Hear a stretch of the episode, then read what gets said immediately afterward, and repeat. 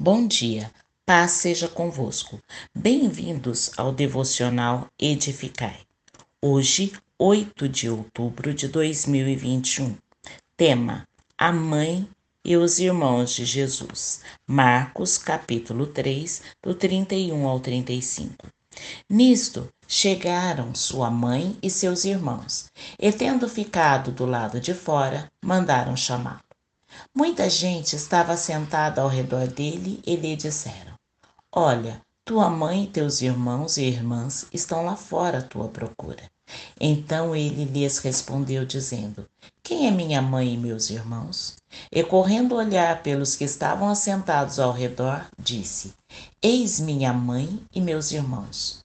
Portanto, qualquer que fizer a vontade de Deus, esse é meu irmão, irmã e mãe.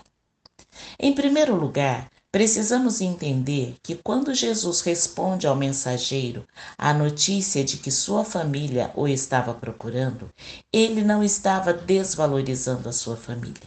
Ele amou seu pai, a sua mãe e os seus irmãos até o fim. A prova disso é que eles aparecem em Atos 1,14, indo orar ao Senhor. Todos estes perseveravam unânimes em oração, com as mulheres, estando entre elas Maria, mãe de Jesus, e com os irmãos dele. Jesus conhecia muito bem o quinto mandamento, que dizia: Honra teu pai e tua mãe. Quando estava na cruz, ele, como filho primogênito de Maria, tomou providências para que ela não ficasse desamparada. João 19, 26 e 27. Ora, vendo ali sua mãe, e ao lado dela o discípulo a quem ele amava, disse à sua mãe: Mulher, eis aí o teu filho. Então disse ao discípulo: Eis aí tua mãe. E desde aquela hora o discípulo a recebeu em sua casa. Em segundo lugar, a família mais ampla de Jesus era tida como a sua verdadeira família, pois aquele que fizer a vontade de Deus esse é meu irmão, irmã e mãe.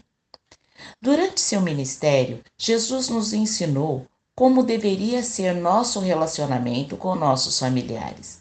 Esse relacionamento não deveria atrapalhar nosso relacionamento com Deus.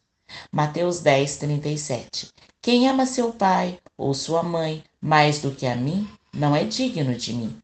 Quem ama seu filho ou sua filha mais do que a mim, não é digno de mim.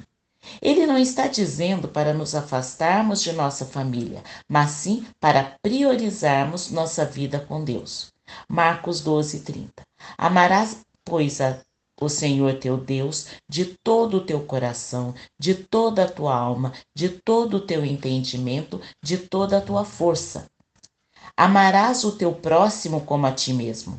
Não há outro mandamento maior do que estes. Jesus está nos mostrando a importância de ter uma vida totalmente entregue a Deus, fazendo a vontade do Pai em todas as áreas da nossa vida. Quando isso acontece, podemos dizer que somos verdadeiramente filhos de Deus e cordeiros com Cristo. Hebreus 2:11. Pois tanto que santifica como os que são santificados, todos vêm de um só. Por isso que ele não se envergonha de lhes chamar irmãos.